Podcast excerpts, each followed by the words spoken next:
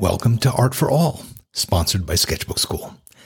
As a thank you for joining us, I'd like to give you a free ebook and our monthly newsletter full of tips, recommendations, and other cool stuff. Just head over to sketchbookskool.com to claim your freebies and to learn more about our classes and workshops and our membership program. We believe that art is for everyone, and I hope our podcast inspires you to create and explore your own artistic journey. Thanks for listening. On with the show.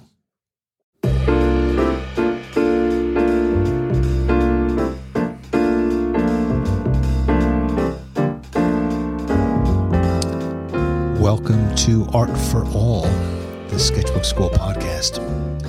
I'm your host, Danny Gregory. I'm the author of a dozen or so books on art and creativity, and I'm a sketchbook artist. And this week, I have a confession to make. I'm afraid. I'm afraid of, of lots of things, and I always have been. When I was little, I was afraid of, of getting lost, of monsters, of the dark. Later, I became afraid of girls, of exams, of plane crashes, of my stepfather, of fire engines pulling up outside my house. For a while, I was afraid of going to the ATM, afraid I had no money. I've been long afraid of my body, of the hidden diseases and disasters it's concealing. I've been afraid of strangers who write me mean emails telling me why they no longer like me or my company or my podcast. I've been afraid of speaking to crowded rooms. I've been afraid of death, especially the deaths of people I love. I've been afraid to draw, afraid I can't do it. If we're willing to open ourselves up and be laid bare to respond to the moment and without hesitation to connect deeply with our audience's eyeballs and the minds behind, we'll be freed of the bullshit that holds us back. I've come to believe that my life's purpose the key to my happiness is to pare away the things I fear. Some I've outgrown. I can now sleep with the door closed and the lights off. Some I've had shaken out of me. I don't fear death much anymore. Bring it on, asshole. Some I've just faced. I've had a physical, so I know I'm healthy regardless of what the monkey voice tries to make of that twinge in my gut, the ache in my knee.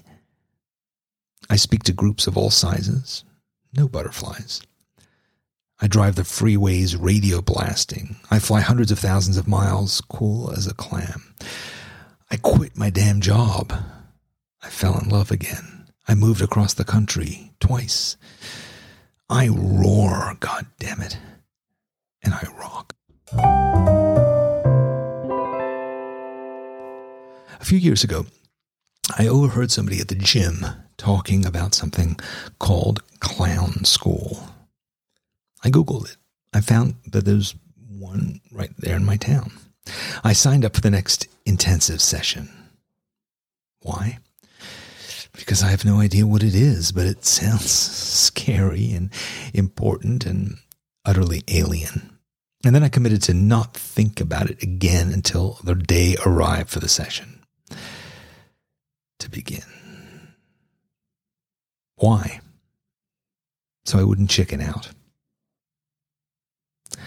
I am now a graduate of clown school.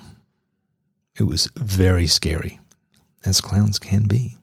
Not because we wore makeup and big shoes, which we didn't, but because we confronted many of the things that scare me the most. I stood in front of a room of strangers, staring each one directly in the eye and telling embarrassing, shameful things to them.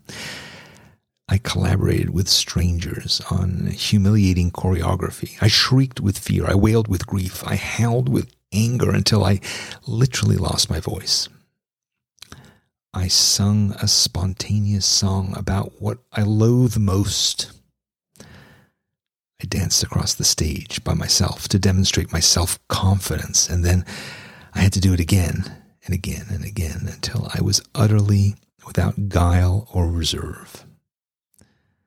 I've never before seen the people who saw me do this, and I sincerely hope that though I love them all, I never see them again. I, I couldn't have done it otherwise.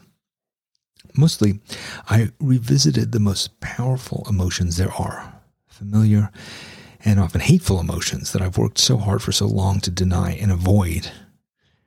And now, for day after day, I've sought them out and felt them surge through my body, grip my throat, shudder through my veins, cramp my stomach, churn my bowels. Terror, loss, humiliation, sorrow, joy, lots of joy. The longest lasting physical toll was the aches in my cheeks and my necks and my stomach, aches from too much laughter. I'm not a physical person. I spent all too much time living exclusively between my ears. But a few days of clown school have helped me to, to loosen my hips, have reminded me of what it really is to move with feeling, to express myself spontaneously from my gut, from my spine, from my balls, to be gripped by rhythm, and to respond on a subconscious, visceral level to another's movement, to an impulse, to emotion deep within. Our teacher, a wise and hilarious clown, told us that clowning is all about the importance of being ridiculous. Because to be ridiculous is to fail. And failure is what we all have in common the most basic and honest human experience, the, the one that helps us grow and change and improve and survive.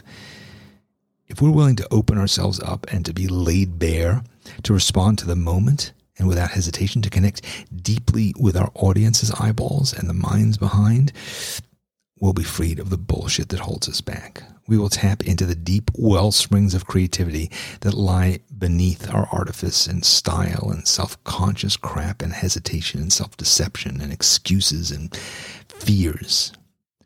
We'll make art of truth. Time and again, as I addressed old emotions in a new way, I thought about drawing, about how the most important part of drawing is not what pen you use or the weight of your paper.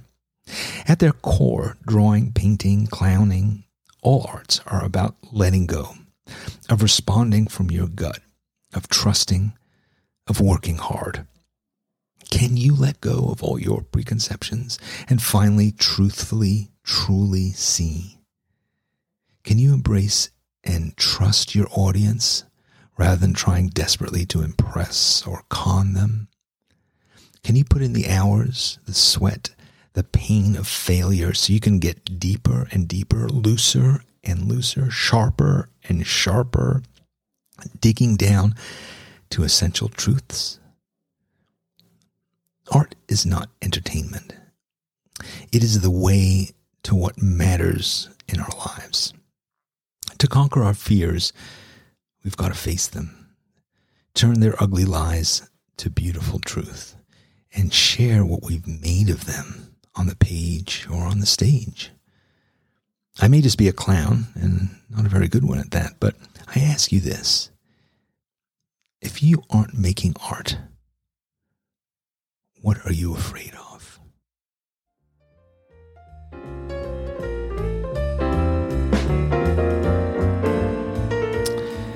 Thanks for joining me today. I'll dream up something new for you again next week. Till then, I'm Danny Gregory, and this is Art for All.